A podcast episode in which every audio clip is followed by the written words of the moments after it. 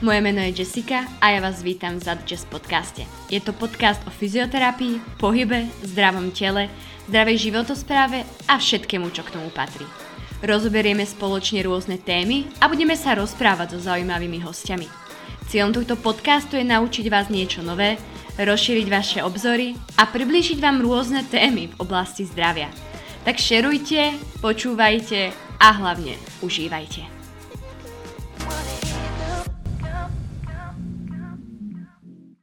Tak Moni, ahoj, ja ťa ešte raz takto oficiálne teda uh, vítam a som veľmi rada, že si si na mňa našla uh, čas a že môžeme takto spolu nahrať uh, podcast. A ja si myslím, že asi ťa viacerí budú poznať z Instagramu, ale aj tak ťa asi poprosím, tak na úvod, ja to mám rada, keď sa predstaví ten host, pretože uh, ja mám vždy nejak, niečo pripravené, ale tak mňa by tak zaujímalo, že vedela by si nám teda ty predstaviť, kto si, čo robíš a možno keby sa mala nejak opísať. Tak, ahoj ještě jednou. A děkuji, že, že mě tady dneska máš. A kdybych se měla tak nějak jednoduše dát dohromady, kdo jsem a nejsem, jsem sportovní terapeutka, kdo jinak neví, co to je, je to spíš pojem z Anglie, tak jsem fyzioterapeutka s tím, že jsem měla vždycky zaměření víceméně na sport, nebo spíš na aktivní lidi, než abych pracovala v nemocnicích. A Mám teda vystudovanou vysokou školu a magistra vlastně v Londýně, takže veškerý moje nějaký základní znalosti a univerzita tak podobně mám vlastně ze zahraničí. No s tím, že vlastně jsem vlastně od té svojí prvního roku od školy vlastně měla praxi se sportovcem vlastně v prvoligovém fotbalovém týmu.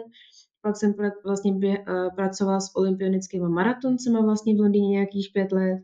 Odtud jsem vlastně potom dva roky učila na univerzitě klasické anatomii, fyziologii, nějaký gym practice a tak podobně.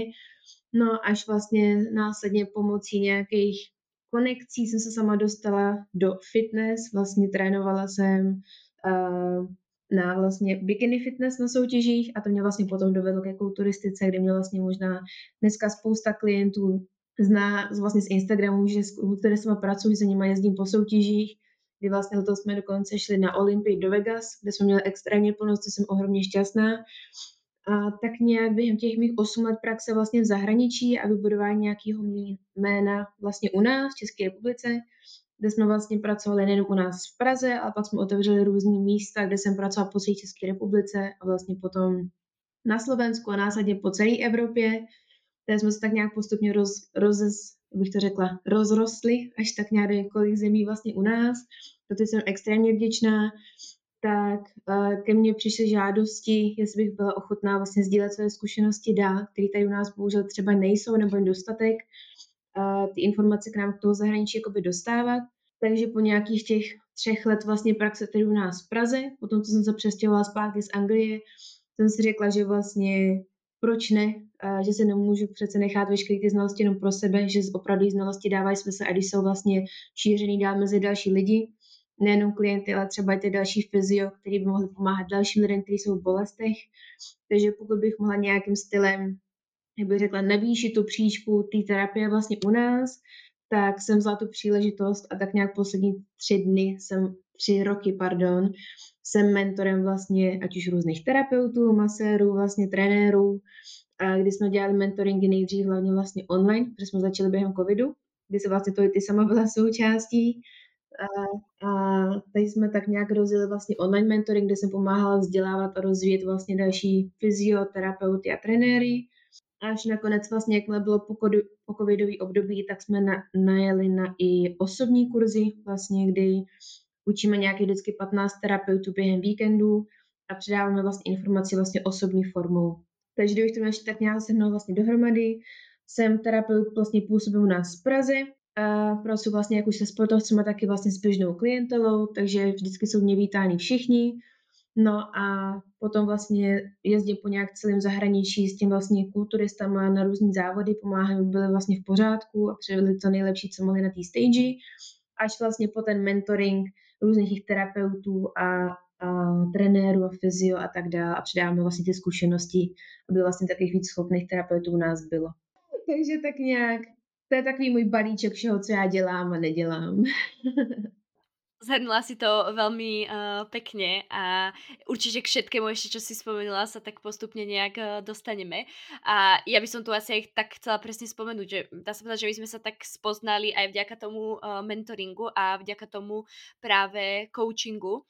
A ja som to, tí, čo ma sledujú na sociálnych sieťach, tak asi uh, vedia, že som určitú dobu práve teda keby takto pod tebou, dá sa povedať, že ako tvoj študent, to môžem nazvať, pôsobila a že aj vďaka tebe môžem povedať, že šťastí som tam, kde som, pretože si mi dodala jednak aj tie informácie, ale ja to furt tak hovorím, že hlavne asi sebavedomie, čo pre mňa bolo vtedy veľmi podstatné, lebo ja sa s tým veľmi často stretávam, že máme mnoho kamarátov, ktorí už sú vyštudovaní, ale moci neveria, že to, či to robia dobre a tak ďalej. A ja musím fakt povedať aj takto do podcastu, že ja som vďaka tebe to sebavedomie strašne nadobudla a že si mi tak ukázala, že, že niekedy možno aj robiť veci trochu inak, ako robia ostatní, uh, je veľmi fajn fajn a že sa toho proste nemusím báť. Takže ja určite za to strašne ďakujem, ale keby som sa ešte mala vrátiť teda nejak k tomu tvojmu uh, začiatku, prečo to bol práve uh, Londýn, ktorý si si vybrala, alebo respektíve prečo práve takto do zahraničia si chcela ísť študovať?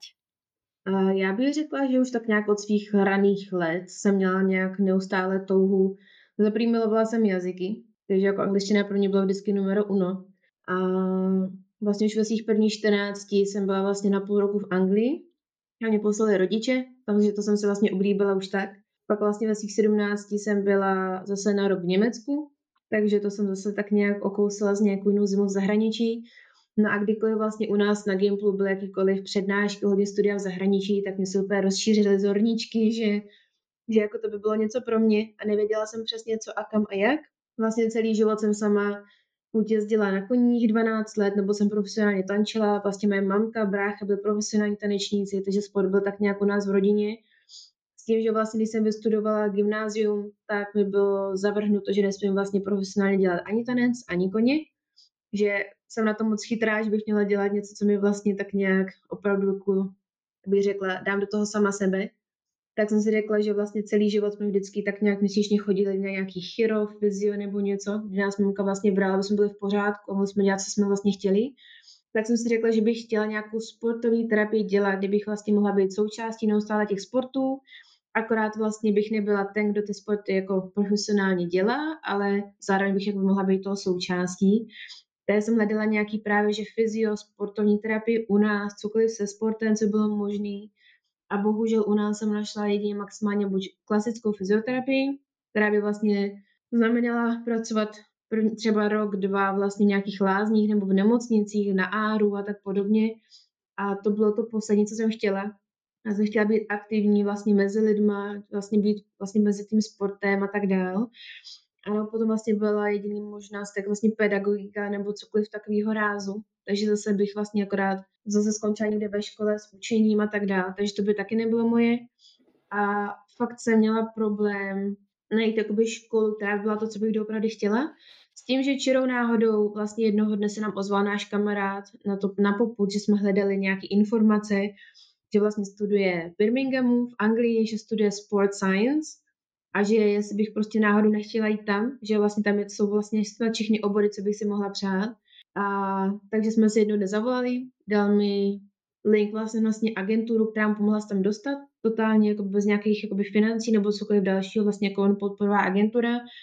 No a pak slovo dalo slovo, udělali jsme si příští týden schůzku, vybrali jsme vlastně školy, co bych chtěla, nebo spíš aspoň obory, co bych chtěla a vlastně pomocí té agentury mě vlastně dostali, vybrali jsme nějakých pět univerzit, a buď na sport science, anebo sports therapy, což jsou vlastně buď nějaká sportovní věda nebo terapie. Já jsem chtěla spíš terapie, aby to bylo víc manuální, než jenom abych vlastně strávila celý život jenom u čísel.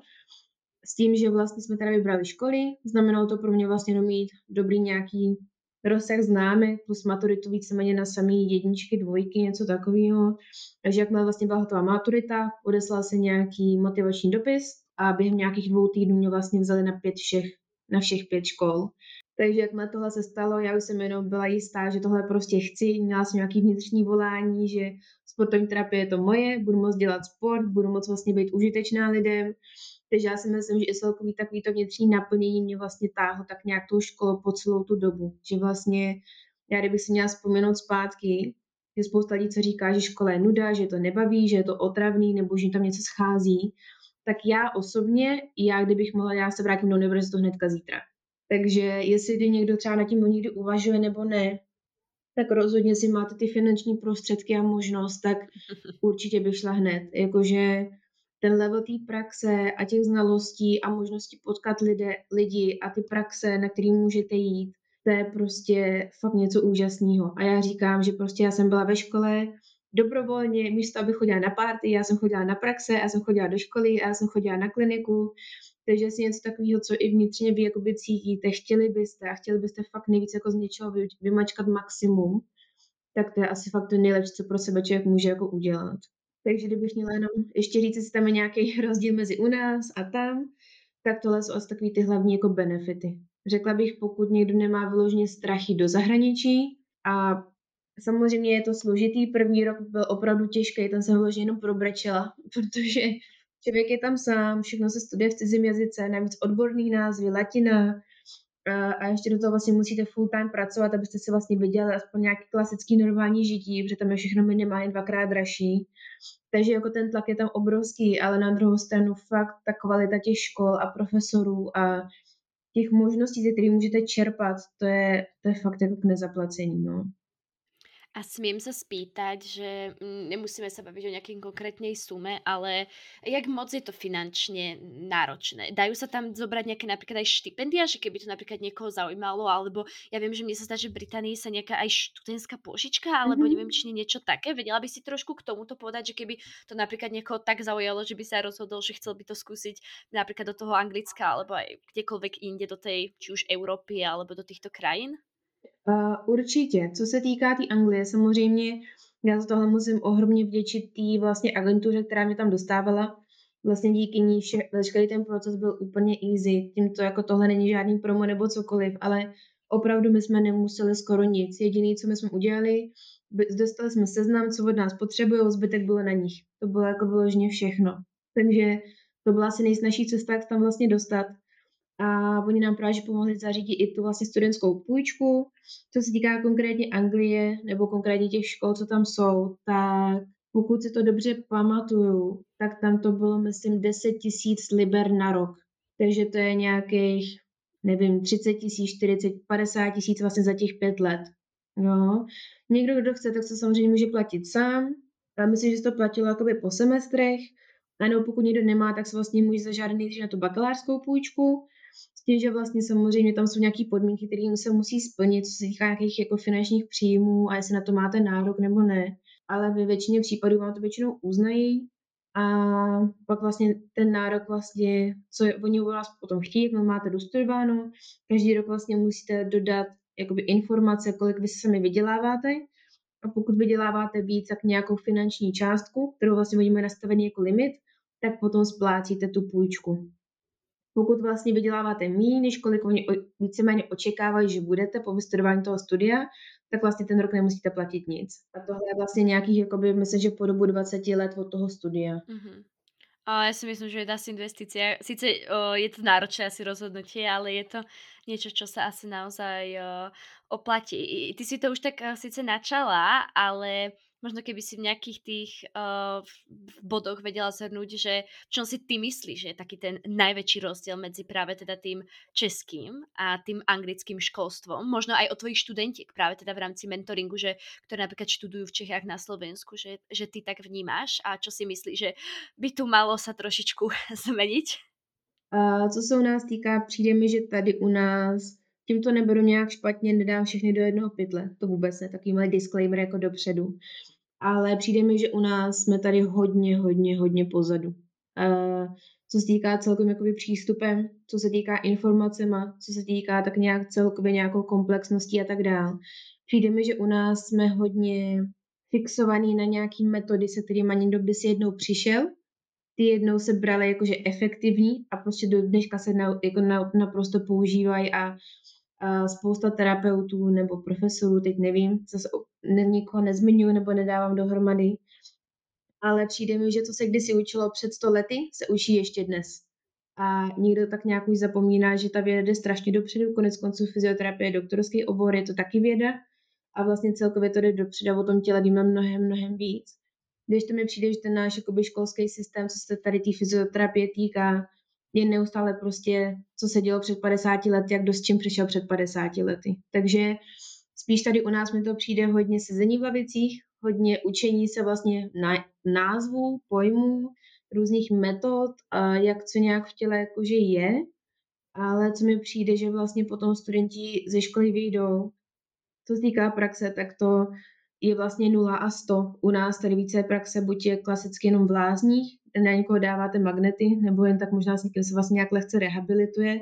Já jsem to díky bohu nezažila, takže já nemůžu soudit, jenom co já jsem vlastně slyšela od svých studentek, anebo chodí potom vlastně klasicky do nemocnice na áro, lidi po chirurgiích, vlastně nějaký starší s proměnutím důchodci, se kterými vlastně potom musíte chodit na chodítku, musíte zažívat nějakou pomoc u nějakých i vyloženě nehezkých prací, které třeba s fyzioterapií ani nemají co dělat. Nějaký prostě pooperační stavy u klientů, který se nedokážou absolutně hýbat.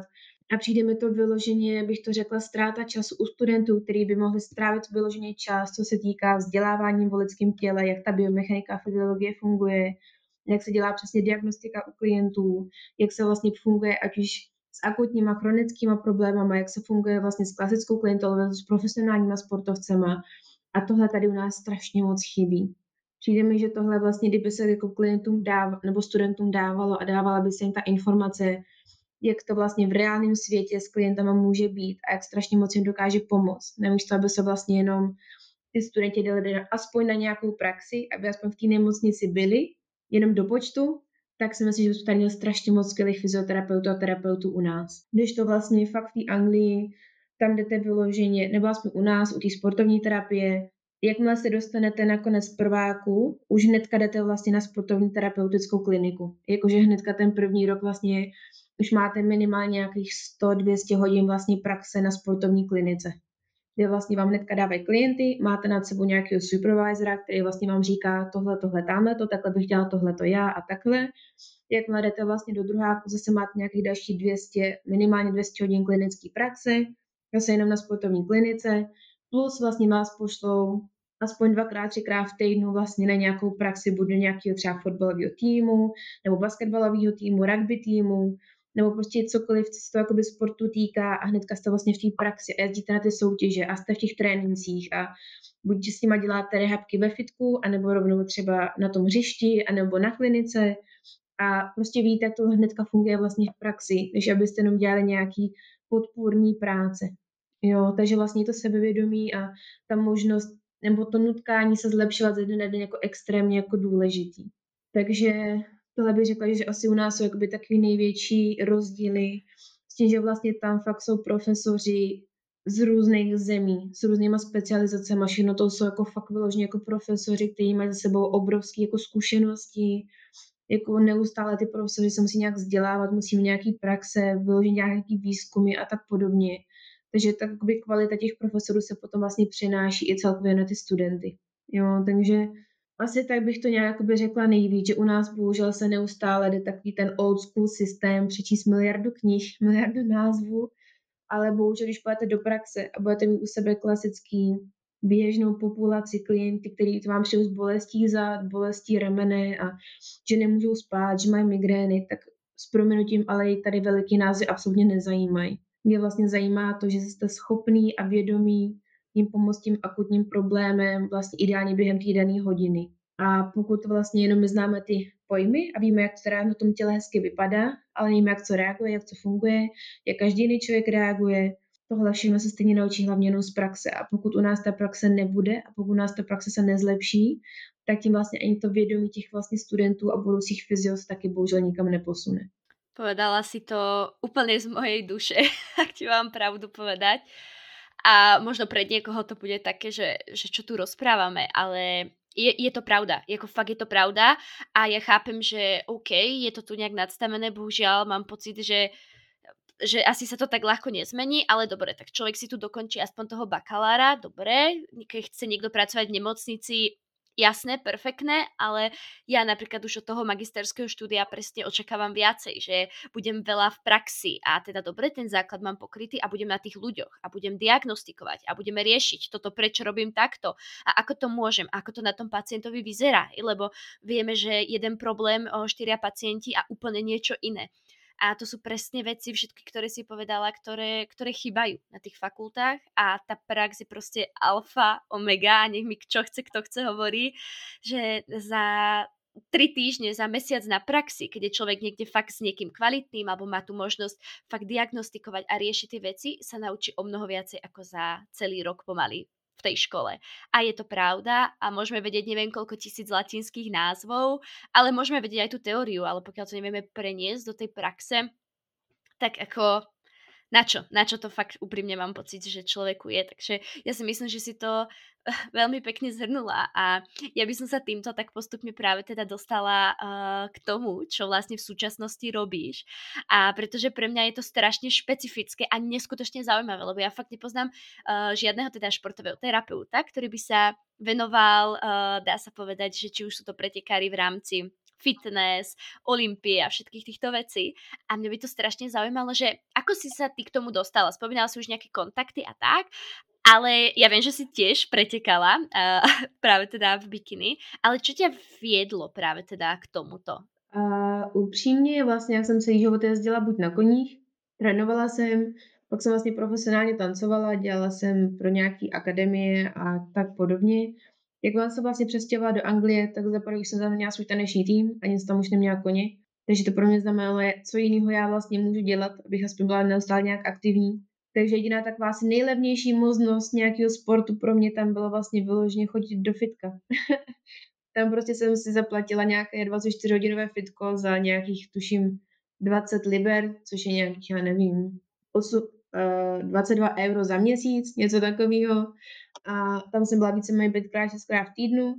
No a na univerzitě jsem se vlastně přihlásila do uh, nějaké, jak se tomu říká, komunity, vlastně gym community nebo tak něco. A tam jsem vlastně přes svoji dobrou kamarádku, která vlastně závodila ve wellness, tak mě to tak inspirovala, říkám si, celý život v něčem závodím, tak bych chtěla to zkusit taky. Takže vlastně rok na to jsem vlastně měla první soutěž bikiny, když jsem byla ve druháku eh, na, na výšce a pak vlastně, co jsem dokončila školu, tak mm, vlastně když jsem vlastně že závodila, tak jsem nějak postupně nějak jak se to říká, vyhledávat nějakou tu fitness scénu u nás v Anglii a vlastně už během té doby, jak mě znali lidi z fitka věděli, že dělám sportovní terapii, tak se mě ptali, jestli třeba nemůžu s něčím pomoct, nějakou bolestí nebo s čímkoliv. Takže během školy jsem měla vlastně pár takhle klientů fitnessáků vlastně z fitka, co chodili ke mně domů a následně vlastně na to, jak se nějak rozrostlo, tak jsem dokonce se dostala, jsem měla nějak pár britských čampionů, co se týká kulturistiky, a vlastně po škole, co jsem se musela přestěhovat domů, sice to nebylo dobrovolný, ale z nějakých osobních důvodů jsem musela zpátky. Takže eh, když jsem to potom tady rozrůstala tady znovu, tak samozřejmě jsem měla neustále tendence závodit znovu. Takže jsem chodila k nám jakoby do Olympie, kde jsou sami závodníci. Chtěla jsem si tak nějak budovat tu fitness komunitu i vlastně tady u nás, abych mohla pořád být nějak mezi těma fitness lidma, když jsem chtěla pokračovat v tom závodění. A tak nějak vlastně, když jsem se rozšířila mezi lidi, že teda opět znovu dělám sportovní terapii, tentokrát teda u nás, tak vlastně prvních pár lidí od nás fitka vlastně začalo ke mně chodit, kdy vlastně jedním z prvních byl Vojta Trnka, což je trošku už známější jako kulturista u nás. Následně na to už vlastně přišel Milan Čádek, což je jeden z nejznámějších vlastně profíků. Následně na to přišel Vojta Korytenský, další profík hnedka na to. A vlastně pak už to byla taková lavina, že jsem vlastně přinesla něco, co u nás vlastně strašně moc chybělo. Někdo vlastně těm sportovcům jako hodně rozumí, někdo dokáže opravdu pomoct. Takže vlastně pak během jednoho roku se to rozrostlo strašně moc, že vlastně ke mně přišli snad všichni profi kulturisti, co u nás jsou, ať už NPC, IFBB a nevím cokoliv další, tak vlastně během toho roku jsem všechny měla, což jsem extrémně šťastná. A tím tak nějak bych řekla, že to asi nějak všechno začalo, že sama já jsem závodila, snažila jsem mezi tou komunitou těch fitness lidí být a jak jsem propojila tu sportovní terapii a to závodní sama, tak jsem tak nějak cítila, co mě osobně chybělo nebo s čím já osobně jsem potřeba pomoct, když já jsem byla v té přípravě. A to jsem se snažila potom vlastně následně předávat těm jiným závodníkům, protože já jsem to neměla, tak to předávám těm, kterým vlastně můžu. A chytlo se to tak, že vlastně následně jsme fakt celý ten pak rok jezdil po své republice, abych se dokázal nějak představit ještě víc lidem, nějak o sobě dát vidět jako víc fitkám a klientům a tak dál.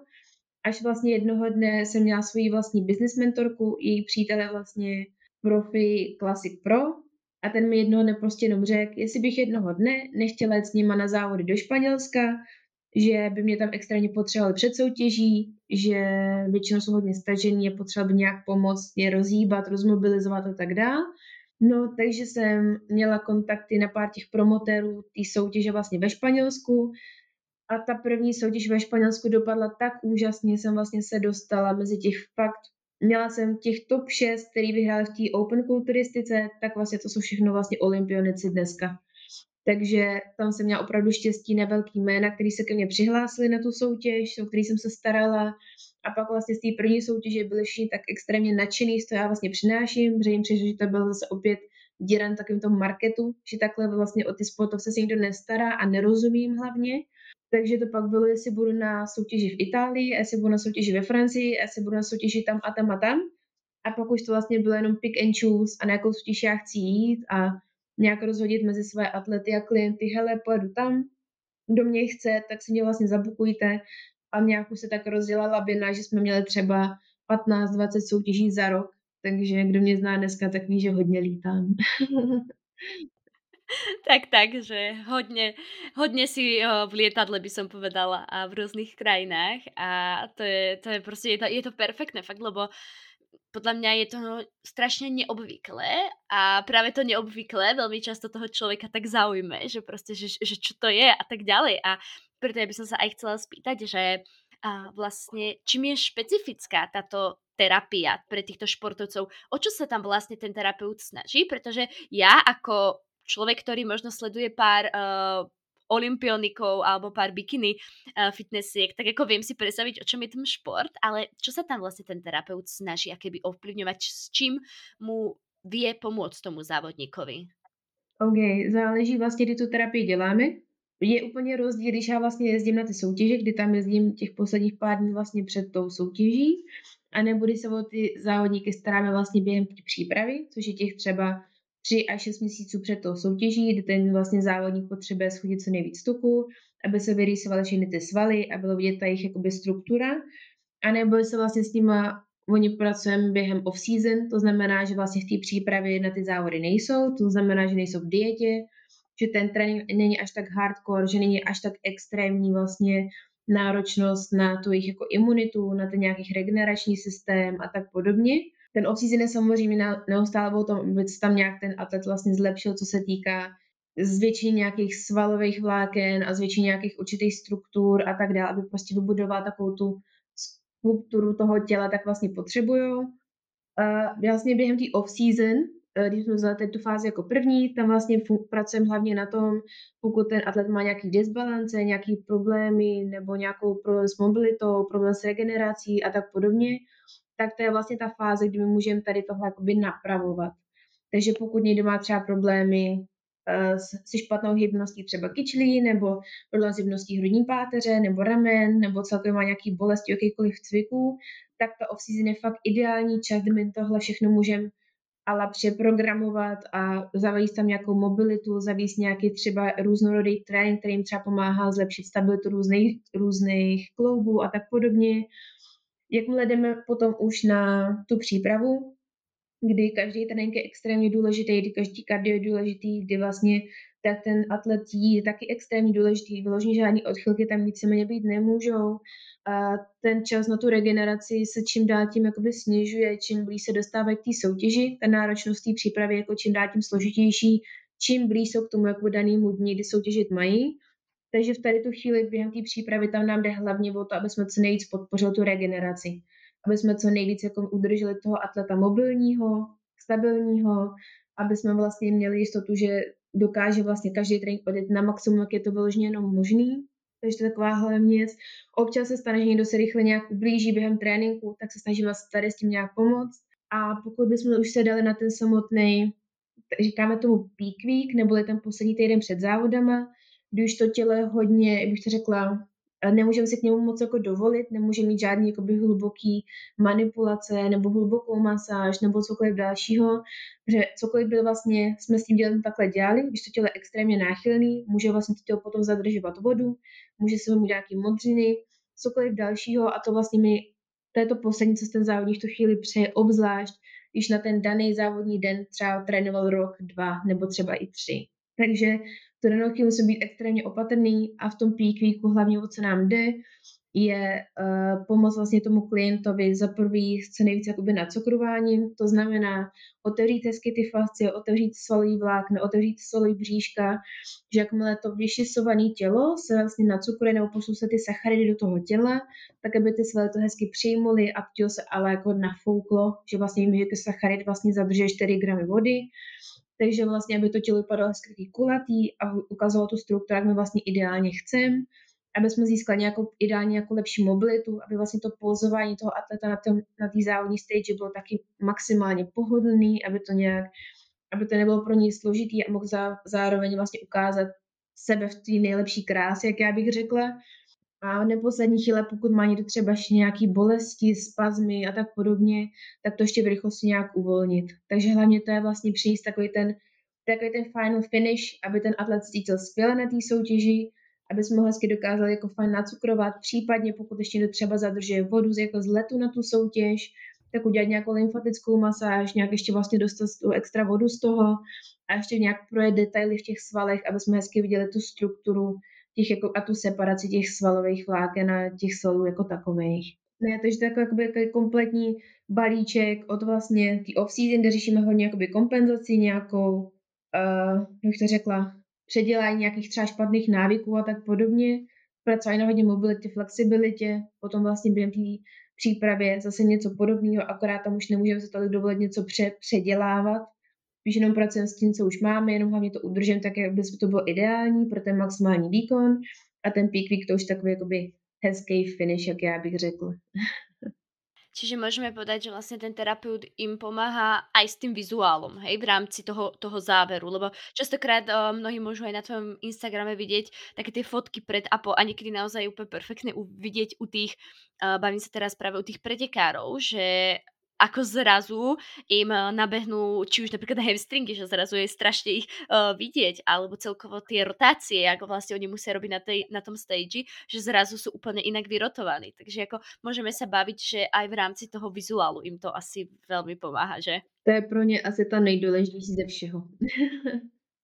Čiže ono je to celkom zaujímavé, že je to taký úplne iný uhol pohľadu v rámci tej terapie, že zatiaľ čo taký možno s tými športovcami ideme skôr v rámci tej, tej rehabilitácie opakovanej, tak toto je naozaj také veľmi špecifické a je to, je to pre mňa strašne zaujímavé. A riešite s týmito pretekármi aj nejak psychiku či stres v rámci, v rámci prípravy. Je na to možno aj čas keď si s tými pretekármi, alebo sa sústredujete akoby viacej práve iba na nějakou takovou tu estetiku?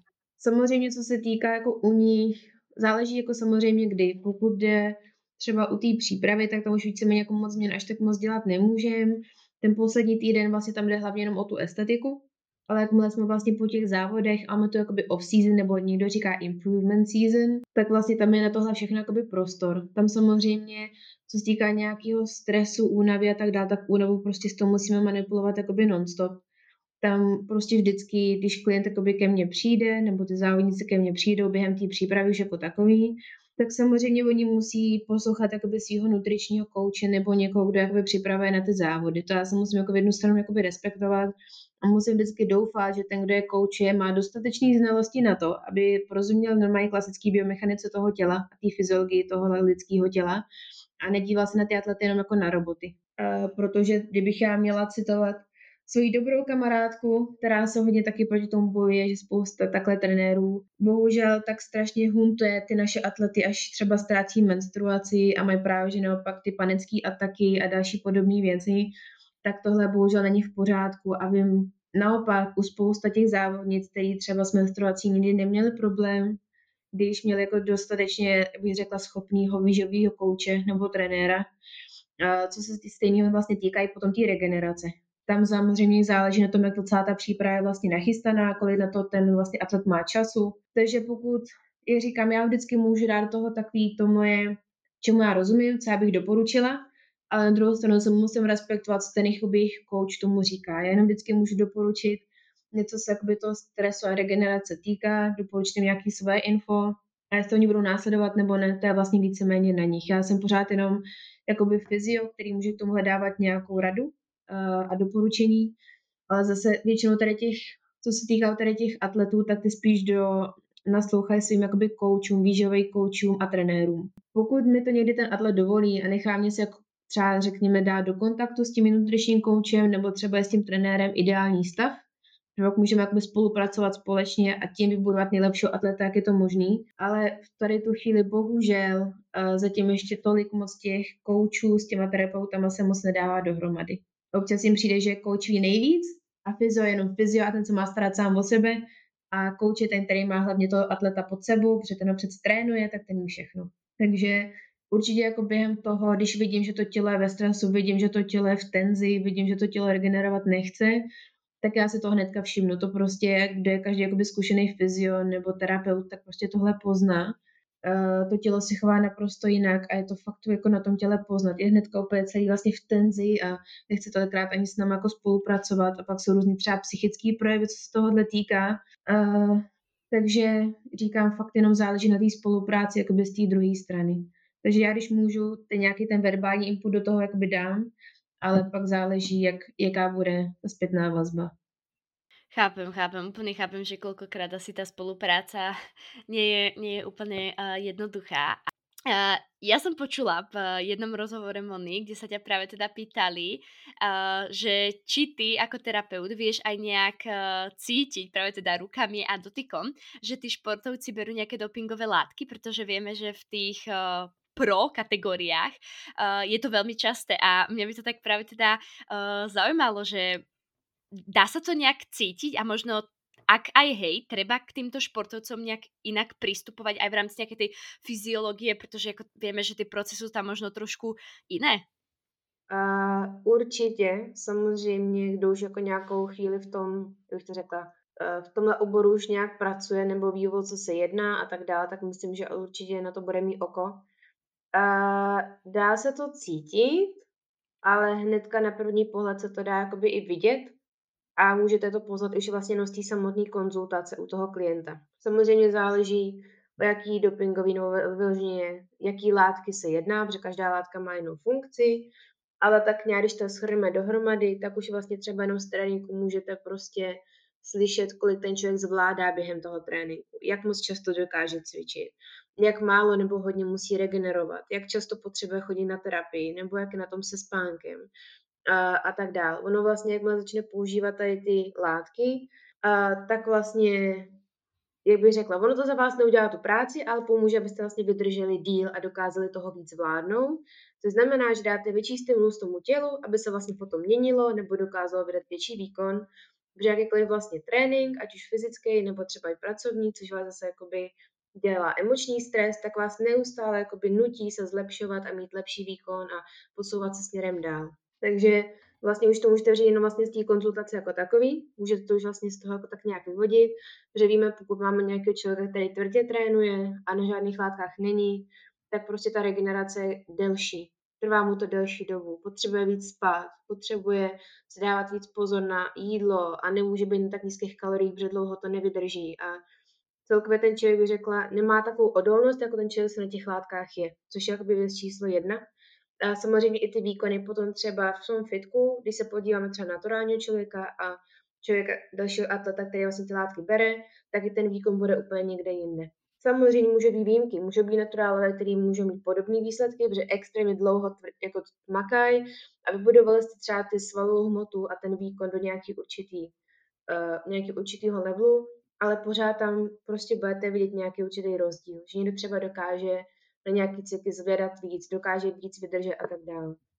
A následně, když jsme se potom, když jsme šli na nějaký vizuál, tak to určitě poznáte, jakože taky. a pokud uvidíte vlastně atleta, který, co bych řekla, ty svaly jsou víc kulatý, jsou víc plný, jsou víc tvrdý.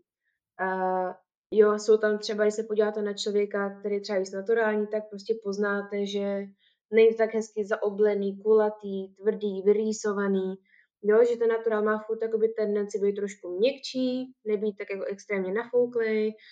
Uh, většinou jako co se týká té tý salové hmoty, tak třeba toliký ani nebude, než co třeba u člověka, který je na dubinkových látkách. Takže uh, to je taky takový ten vizuál hlavně, že se můžete na to podívat hodně i na tu symetrii, že ty látky pomáhají se symetrií hodně.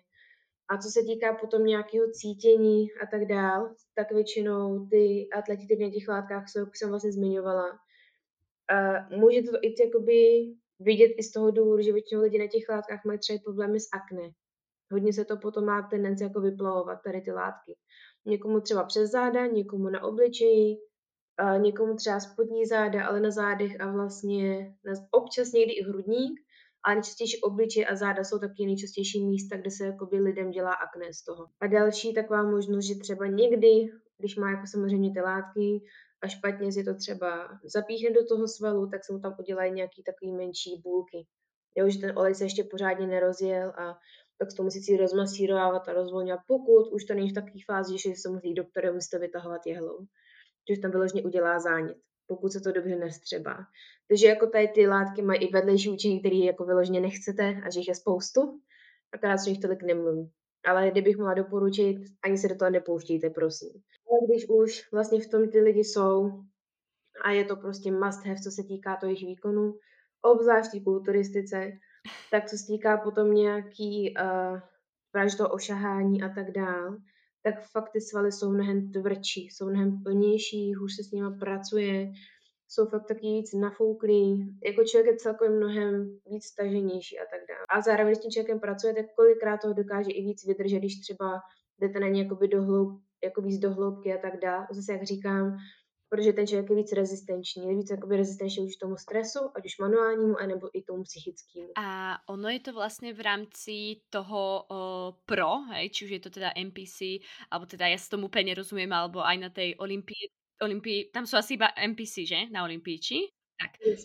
Tak ono je to vlastně dovolené, hej? Čiže tam jsou není žádné dopingové kontroly. Uh, tam ne, tam ne, tam prostě, protože když, když se někdo dostane na takový level jako je Olympie, tak je stoprocentní, že skoro všichni, co nejsou vyloženě třeba jenom bikiny, což je úplně ta nejmenší samozřejmě kategorie u žen, ale i tam je to hodně častý, tam jich je fakt jako pořád málo, který jsou pořád naturál, naturálové i v těch bikinách. Takže jenom prostě takový fakt, že i v těch bikinách ty holky opravdu berou nějaký látky. A tak vlastně víme, že od těch bikin směrem dál jako víš, do těch těch kategorií, ať už u žen nebo u mužů, tak je prostě víceméně stoprocentní, že všichni minimálně na dvou, na třech látkách jsou. Protože kdyby tam ty kontroly byly, tak to můžou zjít rovnou všechny atlety, kteří tam soutěží.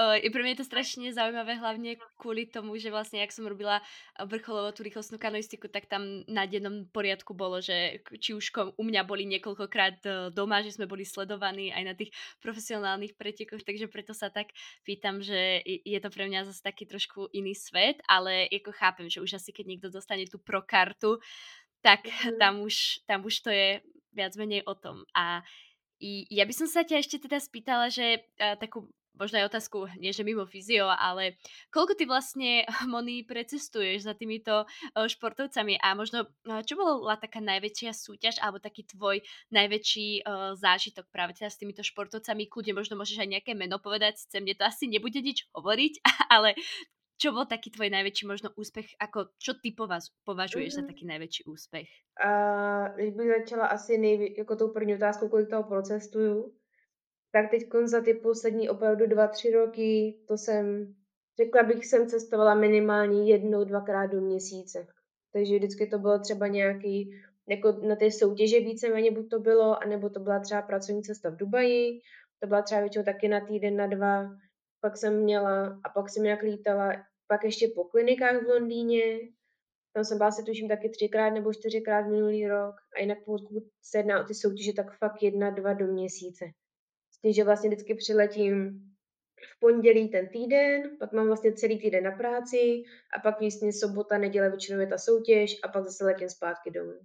Takže vlastně strávím týden, jsem doma týden a pak zase letím vlastně znovu na další soutěž. Takže v nějaký perspektivě řekněme, že udělám třeba protože většinou ten kalendář u nás v Evropě začíná někdy duben, květen a končí zhruba někdy v listopadu, takže řekněme, jsem proto stát třeba nějakých 10-12 soutěží za rok, plus vlastně občas třeba nějaká, nějaký výlet na nějakou kliniku třeba do Londýna nebo do Dubaje, když se mi chtělo. takže jako tak, takže toho bylo opravdu hodně a teď proto si chvíli po té olympii, co teď byla, ve Vegas, tak si dávám chvíli pauzu, abych se trošku nadechla a mohla jsem tam jít pro ty svoje klienty v Praze nebo u nás jakoby v Čechách. Že mám takový štěstí, že za mnou lidi jezdí vlastně z celé republiky. A jinak, co se týká té tý největší soutěže, tak bych opravdu řekla, že letos nebo loni jsem si dokázala splnit opravdu ten svůj cíl, což byla vlastně ta olympie, což pro ty, kdo neví, tak uh, je jedna hlavní federace v kulturistice, je to teda NPC. A v té, jako máte třeba mistrovství světa nebo vlastně olympiádu v jakýchkoliv sportech, tak tohle je vlastně takový ala mistrovství světa, vlastně v té největší uh, federaci v, v kulturistice, což je vlastně jakoby ta olympie, kde se vlastně lidi musí kvalifikovat a tam se vyberou opravdu ty nejlepší na světě. Takže tam se mi podařilo teda být letos a vlastně já jsem poslední čtyři roky opravdu jezdila po těch soutěžích a hlavně jsem jezdila na ty soutěže, kde se lidi mohli kvalifikovat na tu olympii, abych se dostala mezi lidi, abych jim mohla ukázat svoji práci a postupně nabrat kontakty, protože můj cíl byl, jakmile už se na tu olympii dostanu a půjdu tam pracovně, tak chci být v takový fázi, že když tam budu, takže budu mít opravdu plno a budu tam tu práci mít, že už ty lidi budou znát. Což vlastně ještě se díky bohu přečilo mé očekávání. Můj takový osobní target bylo těch třeba 30 lidí a budu šťastná. No, což se nám povedlo vlastně zaplnit ještě než jsem tam letěla. A jakmile jsem vlastně doletěla tam, tak následně došlo prostě k doporučení přes doporučení, takže dopadlo to tak, že během nějakých 4-5 dnů jsem nakonec měla nějakých 55 a 50 vlastně závodníků. To bych řekla, že byl můj takový největší úspěch a takový to moje srdečný, co jsem si chtěla dokázat. Takže letos už se nám to povedlo, na to, že to byla moje první olympie, tak mám extrémní radost a jsem jenom jako vděčná, že se nám to povedlo ve víceméně krátké době. Myslím, že to je naozaj krásne a hlavne úplne to z teba tak počuť, ako to hovoríš s radosťou, že fakt má človek nejaký ten cieľ a často možno ešte pred rokom si človek povie, že to nie je moc reálne a zrazu keď sa to stalo a keď už to má proste za sebou, tak si fakt proste povie, že, že hej, že proste ja som to dala, hej, a je na seba strašne pyšný. Takže a myslím si, že vlastne Olympia, to je, to je akéby Olympiáda, hej, pred nejakého, poviem príklad, fyzio v nejakom športe, tak proste v tomto je to tá, tá Olympia, to tak môžeme povedať. A to, že si bola teda vybukovaná, a verím, že to bolo aj fyzicky veľmi náročné, pretože ako keď vidím tie, tie, tie svaly ich, tak to není úplne uh, nejaká klasická hej žena, chudučka. Takže verím, že si si to hlavne teda užila. A ja by som sa teda tak možno postupne dostala aj práve klientele v Prahe, ktorú si práve spomínala, pretože nepracuješ len s týmito športovcami, aj keď je to pomerne veľká, veľká časť tvojej práce. Tak ja som sa práve teda chcela spýtať, že, že aká klientela ťa najčastejšie práve teda navštevuje, keď si v Prahe a možno čo tak najčastejšie uh, spolu riešite, pretože vieme, že sú to aj športovci, ale pokiaľ by sme sa mali baviť práve teda o tej nešportujúcej alebo respektíve o tých rekreačných športovcoch. Mm-hmm. A co se týká klientely v Praze, tak bych řekla, že je to tak nějak 60 na 40, 50 na 50, tak nějak. A já jsem dřív ze začátku v Praze chtěla být vyloženě pořád ještě na sportovce, protože vlastně celou dobu v Londýně jsem dělala se sportovcema a tak jsem si chtěla tak nějak udržet to svoje, že chci pracovat s aktivníma lidma. Jenže ono tak po těch pěti letech mě to omrzelo, když jsem jakoby zakusila právě, že i běžnou klientelu, nesportující třeba lidi.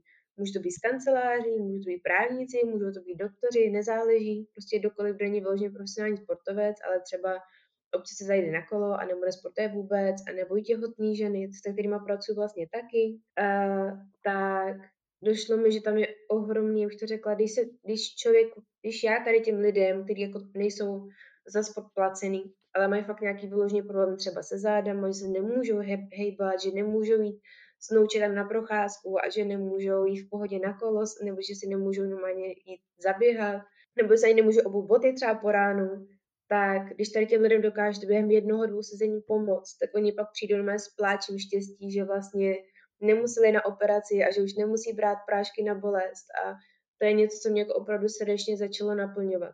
A už mi došlo, že mi nejde ani o žádný velký jméno, ani cokoliv dalšího, ale fakt jako u mě to svoje, co jsem si za znalosti nabrala, u mě to předat dál lidem, kterým to opravdu pomůže. Takže uh, jakmile jsem začala vidět, že jsem tohodle schopná že ty klienti ke mně nemusí přijít na 10 sezení a že nemusí si udělat kolečko podél o doktoru, pokud já jim to zrovna nedoporučím, že i takový případy jsou, tak to je něco, co mě jako extrémně naplňuje a baví. Takže já už se jako fakt jenom nespecializuju vyloženě jenom na kulturisty, dělám vyloženě jako by celou škálu sportovců, takže jako tanečníky, thai boxery, tenisty, opravdu co si dokážeš tak nějak představit, ale pak ta opravdu ta běžná klientela mě naplňuje extrémně, že fakt. Teda jediný, co čem má se pořád nějak tak omezuju, je, kdybych měla pracovat v nemocnicích se jako staršími lidmi, co už jim je třeba 70, 80, tak to už by zrovna nebyla moje parketa, ale řekněme od nějakých těch třeba 18 po nějakých 65 a 60 jako běžný klientely, co se dokáže fungovat a tak dál, tak to je prostě to je takový moje. A mě by ještě k té možno k té terapii tak uh, zaujímalo, uh, či, či je nejaký akýby rozdiel možno, keď si ty ako športový terapeut a ten fyzioterapeut práve u týchto akéby každodenných každodennej, nech sa povedať populácie, ale u týchto klientely práve teda v, v tej Prahe? Uh, rozdíl v čem jako myslíš, jako jaká se o ty klienty starám? Uh, jo, v tom napríklad, že vieme napríklad, že častokrát ten fyzioterapeut to viacej ri- rieši, teda ako ktorý cez to cvičenie, mm. takže či práve u teba je to viacej napríklad tie, tá manuálna technika a tieto manuálne veci a potom či ich napríklad ďalej, pokiaľ vidíš, že tam je treba akéby nejaké cvičenie alebo niečo, či ich odporúčaš, mm. alebo diskutujete aj toto, tak to som to myslela. Rozumím. Ono upřímně jako mezi tím sportovním terapeutem a fyzioterapeutem není až tak velký rozdíl, jako ono je to víceméně to samé, akorát s tím, že máme každý jiný trošku jiný zaměřenou klientelu. A když jakoby já se podívám na sebe jako na sportovního terapeuta, u nás pak jsou jakoby směrem na výkon a, a jako hodně ty jako atlety umějí jako dokázat poslat, co se týká jakoby tréninku a nějaký rehabilitace v, v tréninku a pak rozumět různým dynamickým věcem, aby mohli ten výkon mít na úplný maximum. Ale co se týká běžných klientely a sportovců, tak ta fyziologie a biomechanika se nemění, anatomie se nemění. Jo, takže vlastně tam není jako vyloženě úplně až tak extrémní rozdíl, co se týká nějaký rehabilitace a tak dál. S tím, že jenom u těch sportovců to musí být víc specifický. Jo, tam bych řekla, že největší rozdíl mezi sportovcem a klasickou klientelou je vidět, co ten daný člověk potřebuje. A to zase, co samozřejmě zjistíte vlastně během té konzultace, diagnostiky a tak dál. Takže vlastně základ je víceméně stejný. My potřebujeme, aby to tělo bylo funkční, pohyblivý, mobilní a stabilní. To potřebujeme jak u sportovce, tak i u běžní klientely. Tam se to nemění. To je základní nějaký takový ty cvičení na stabilitu a mobilizaci a tak dál. To je u obou dvou stejný. Akorát, jak vyjdu na ten vyšší level, tak u běžní klientely už potom to nemusíme tlačit jakože do extrémní stabilita a extrémní mobility a nemusíme to tlačit do extrémní rychlosti a tak dál, když to u těch sportovců ano. Takže tam vlastně u těch sportovců potom se dá spolupracovat třeba s výživářema, s trenérama a probíráme i nějaké třeba možnosti regenerace a tak dál. U té běžné klientely se naopak všechno tady to cvičení snažíme potom vlastně přizpůsobit běžnému životu. Takže tam jenom asi takový ten hlavní největší rozdíl, že u sportovců se zaměřujeme na výkon a všechno, co pro to můžeme nějak zaměřit a u běžní klientely vlastně hlavně na tu jejich jak už psychickou, fyzickou pohodu, aby je nic nebolelo a jak vlastně jim to zaaplikovat do toho jejich vlastně běžného života. Uh, u té běžné klientely uh, já vyloženě tu hodinu s nima nestrávím nějakou rehabilitací nebo cvičením. Já během té hodiny udělám s nima tu diagnostiku, konzultaci a zjistím vlastně, kde ta příčina je. Jakmile já ji vidím a vidím, že vlastně v tu danou chvíli mám problém s nějakou špatnou mobilitou nebo flexibilitou, nebo nás někde něco drží, nebo je někde nějaká blokáda, tak to já hnedka v tu danou chvíli uvolním a rozvolním vlastně, aby dokázal udělat hnedka ten okamžitý impact, aby se jim ulevilo.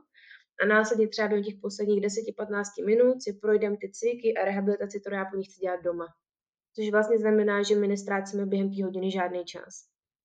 A proto bych vlastně i řekla, že ta, řekla, ten můj systém, který já s klientama mám, je tak extrémně efektivní, že já vlastně udělám to, co já můžu v ten, jako během týdenní hodiny, plus oni ode mě mají instrukce, co mají dělat doma. Takže to neznamená, že já nepotřebuji ty klienty chodit každý týden, abych jim každý týden ukázala pár cviků. Oni ví, co mají dělat. Jo, a když vlastně oni neví přesně, jak to mají dělat, tak zase už mám vyloženě natočení veškerý videa se cvikama, kde má vlastně i jakoby všechno vy, vysvětlený. Takže to vlastně nebere můj čas, nebere to jejich čas a má vlastně víceméně dvojnásobný efekt, že nemusí jeden týden přijít na terapii, jeden týden přijít na cvičení, pak zase terapie, pak zase cvičení. Takže to bych řekla, že asi to nie, jako takový to, takový to gro. Jo, jo, jo, úplne chápem. Presne si to zodpovedala tak, ako som, som sa aj uh, práve teda chcela spýtať. A uh, už sme načali tak nejak tú, mm, tú konzultáciu a tú diagnostiku, ale mňa by tak práve možno aj zaujímalo, že čo je pre teba práve teda kľúčové, alebo čo si myslíš, alebo bez čoho sa podľa teba tá dobrá uh, terapia akéby uh, nezaobide? Bez za prvý znalosti toho terapeuta. a co mě jako přijde, že naopak bohužel, kde se neházím všechny do žádného pytle, absolutně ne. Ale přijde mi, že tady je problém s, jak se tomu řekne česky, jakoby s lakem zkušeností u jakoby terapeutů. Uh, nebo že oni třeba mají znalosti, ale neumí aplikovat do praxe. A hned, jakmile něco vidí, tak si v hlavě nedokážou přetransformovat, aha, tohle je špatně. Ale si řeknu, OK, vidím tohle, OK, na obrázku vypadá to takhle, ale nedokážu si dát jedno a dvě dohromady. Takže bych řekla, že asi v tom je ten největší takový problém a největší jako efektivita za prvý je fakt jako vidět ty znalosti a proto vlastně učíme na těch kurzech a moji studenti to nesnáší, ale jakmile vlastně se ke mně na kurz přijde, první, co hnedka dělám, je kvíz anatomie a fyziologie a biomechaniky a stavíme na tím klidně i hodinu.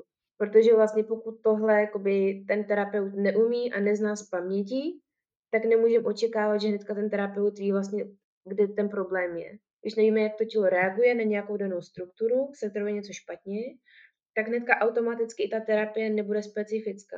A to hnedka znamená, že vlastně ani ten výsledek nebude hnedka stoprocentní. Takže já bych řekla, jakmile ten terapeut umí klienta normálně s ním udělat zase pořádnou konzultaci, diagnostiku, jak už vlastně sedě, v leže, v pohybu, eh, aktivní, aktivní nějakou diagnostiku, pro, zase buď to bude specifický pro klienta nebo pro toho sportovce, Někdo může dělat diagnostiku chůze, někdo může dělat diagnostiku sprintu, někdo může dělat diagnostiku skoku, někdo může dělat diagnostiku dřepu, to je úplně jedno, záleží, co potřebujeme vědět. Takže jakmile tohle dokážeme, tak potom už je vlastně mít méně jedno, jakým stylem ta terapie probíhá, nebo jakou metodu člověk během té terapie používá. A a opravdu nezáleží na tom, jestli to budete dělat ručně, jestli to budete dělat fasciálně množem, jestli to budete dělat trigger pointem, jestli to budete dělat nevím jak.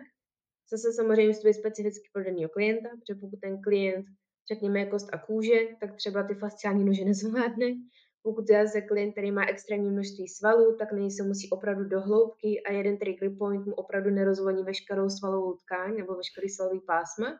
Tak se tam trošku moudře, ale řekla bych, že tohle je takový jako gro. Opravdu fakt najít, odkud ten problém jde. Takže praxe a znalosti těch základních věcí je takový numero uno.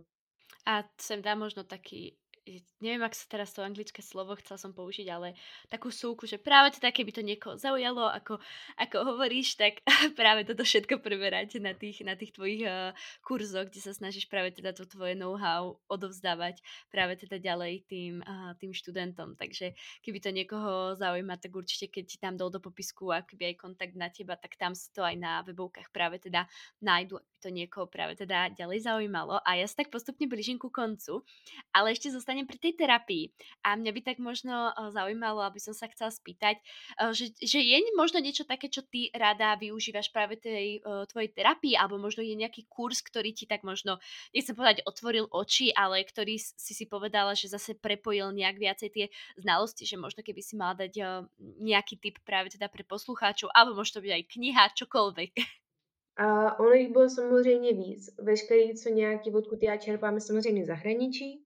A takový asi kurz, co mi otevřel nejvíc očí, když to vezmu jako metody a tak dál, tak jsem dělala, jmenoval se to PSL a ten člověk, co to učí, tak je, je to Muscle Dog, Muscle Dog na Instagramu. A, a je to extrémně, extrémně, extrémně jako moudrý člověk a má celou jakoby akademii a je to vyloženě založený na principu mobilita, stabilita, síla. Takže tam jako je to víceméně spíš zase no fyziologie, anatomie, takže další čtyři měsíce, jako je to online, ale čtyři měsíce vyloženě lekcí na fyziologii, anatomii a biomechaniku, jak to všechno funguje dohromady. A to, to je jako úplně super. To mi opravdu otevřelo oči, jak to všechno funguje, jak to vlastně zase se dá aplikovat tak na sportovce, tak na běžnou klientelu, takže to můžu doporučit stoprocentně, dělají level 1, level 2, ale jenom dávám na vědomí, že je to opravdu těžký kurz. Není, jako je to, bylo to i pro mě jako hodně mentálně náročné to všechno zpracovat, veškeré ty informace. Takže pokud někdo si ještě tady tím třeba nejste jistý, tak se to všechno projděte a pak se třeba přihlašte na ten kurz, protože intenzivní. Uh, potom dál, tak jsem dělala neurokinetiku vlastně v Dubaji, level 1, level 2 a to bylo taky fajn.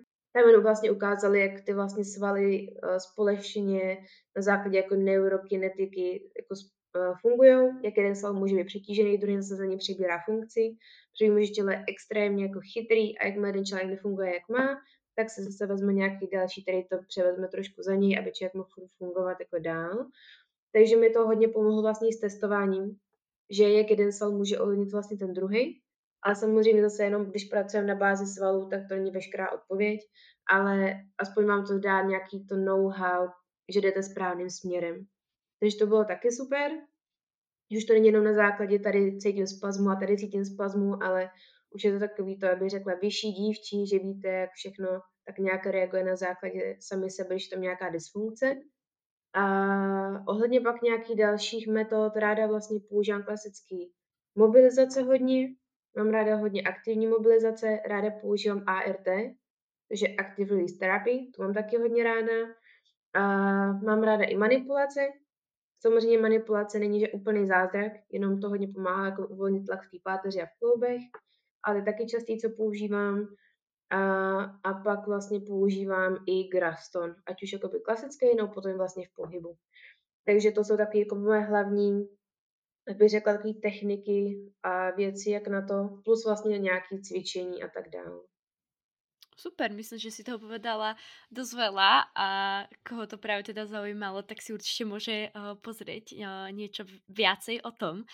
A taká moja teda už záverečná otázka, ktorú sa väčšinou pýtam asi uh, každého hostia, je práve teda, že či tu je niečo Moni, čo by si chcela ďalej odkázať budúcim fyzioterapeutom, kľudne aj aktuálnym, pretože myslím si, že ty nás počúvajú asi úplne najviac. Uh, je tu niečo také, možno čo ťa napadá? Mm, co bych chtěla odkázat? Možno nějaká rada, čokoliv. Uh, určitě, jestli můžu doporučit, jestli se cítíte, že nemáte takový výsledky třeba s klientama, který byste chtěli, nebo nejste si jistý, nebo cokoliv dalšího, doporučuji si najít buď nějakého mentora, který vám ukáže cestu, který vás dokáže někam víc, protože extrémně tu cestu usnadní. Normálně nebát se oslovit někoho, kdo už je tam, kde vy chcete být a ten vám potom vlastně, sice budete platit za jeho čas, ale on vám veškeré ty znalosti, které byste přebrali třeba za roky, vám dokáže říct vlastně během třeba jednoho telefonátu, aby se už nemusíte s tím trápit. To mě osobně extrémně pomohlo vlastně v začátcích, když já jsem začala budovat svoje a potom jsme vlastně dneska tam, kde jsme, tak hnedka během prvního měsíce jsem hnedka volala vlastně nejlepšímu terapeutovi, co je v Anglii, je tak vybukovaný, že má půl roku dopředu plno. A já jsem jenom zavolala, měl jsem spolu dvě hodiny telefonátu a vlastně od té doby mi řekl jenom několik extrémně moc rád a vlastně během hrozných chvíle se mi prostě začalo dařit, jenom když jsem vlastně aplikovala tady ty věci. A byla to jenom otázka fakt telefonátu, hodinu s někým, kdo už je vlastně tam, kde jsem já teď. Takže to bych určitě doporučila. A jestli můžu opravdu doporučit ještě jednu věc, prosím zaměřit se fakt na ty základy a rozumět tomu lidskému tělu. A jakmile tohle vlastně dokážete rozklíčovat a dát se prostě ten základ úplně pevný, tak najednou zjistíte, že všechno, co jste nějak obalili kolem těch technik a všakých krásných pomůcek a čeho všeho další, tak zjistíte, že to vlastně není potřeba. Najednou zjistíte, jak je všechno extrémně snadný a roz, rozevře se vám takový, budete jak Alenka v říši divů. Takže to je asi jenom tak jediné, co já dokážu doporučit z mojí osobní praxe. No a poslední je vlastně nebojte se hledat nějaký třeba jiný řešení. Když vám někdo řekne, že už jiná cesta není, hledejte pořád nějaký možný řešení. Nedejte se nechat, že operace je jediná možnost, protože není. A když vám někdo řekne, že víc bolesti je normální, tak to taky normální není. Uh, jo, takže vlastně kdykoliv a mě někdo řekne, že na jeden problém je jenom jedna technika, není. Hledejte jiný řešení. A nebát se toho a najednou nebát se i třeba hledat nějaký informace ze zahraničí a od jiných profesorů a od jiných lidí a nenechat si říkat, že se musíte jenom myslet takhle v krabici a to je jediné, co můžete používat. Takže nebát se vzdělávat, nebát se hledat nové řešení a, a tak. Tím se stanete a s tím nejlepším, co můžete být. Moni, ja ti veľmi pekne ďakujem za tvoje slova a za tento výživný uh, rozhovor, pretože ja, to, čo mám najradšej na tých podcastoch, je práve teda rozprávať sa s tými terapeutmi, fyzioterapeutmi, pretože každý pozeráme na ten svet, na ten problém trochu inak a ja si myslím, že to je veľmi obohacujúce práve teda pre nás mnohých, či už aj pre mňa, keď to nahrávam, ale aj práve teda pre rôznych ďalších uh, poslucháčov. Takže ja by som ti chcela ešte raz veľmi pekne poďakovať, že si si uh, našla na mňa uh, čas a že sme to takto mohli spolu nahrať, aj keď uh, kvôli menším technickým problémom na dvakrát. Takže ja ti ďakujem, ďakujem uh, veľmi pekne a som rada, že sme sa takto videli a počuli. Já taky děkuji za prostor. tak ďakujem ešte raz a ja sa budem tešiť pri ďalšej epizóde. Majte sa krásne, ahojte.